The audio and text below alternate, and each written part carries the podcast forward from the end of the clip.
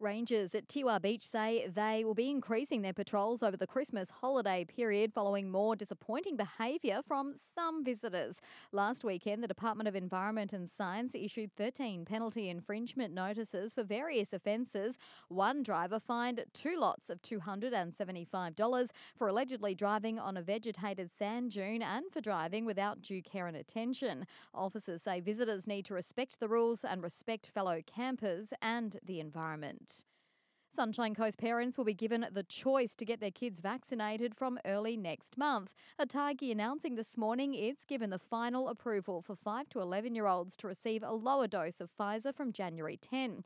Health Minister Greg Hunt says more than 2 million children will be eligible. Today is about our beautiful kids. This is your time to step forward. Australian parents and children are amazing vaccinators. We have a 95% five year old vaccination rate, one of the highest paediatric vaccination rates in the world.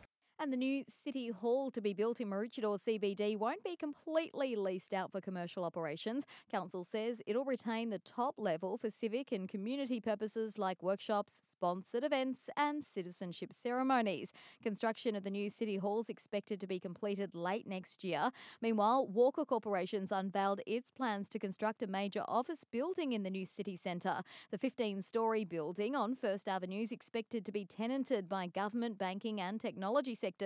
The developer hoping for approval by early next year.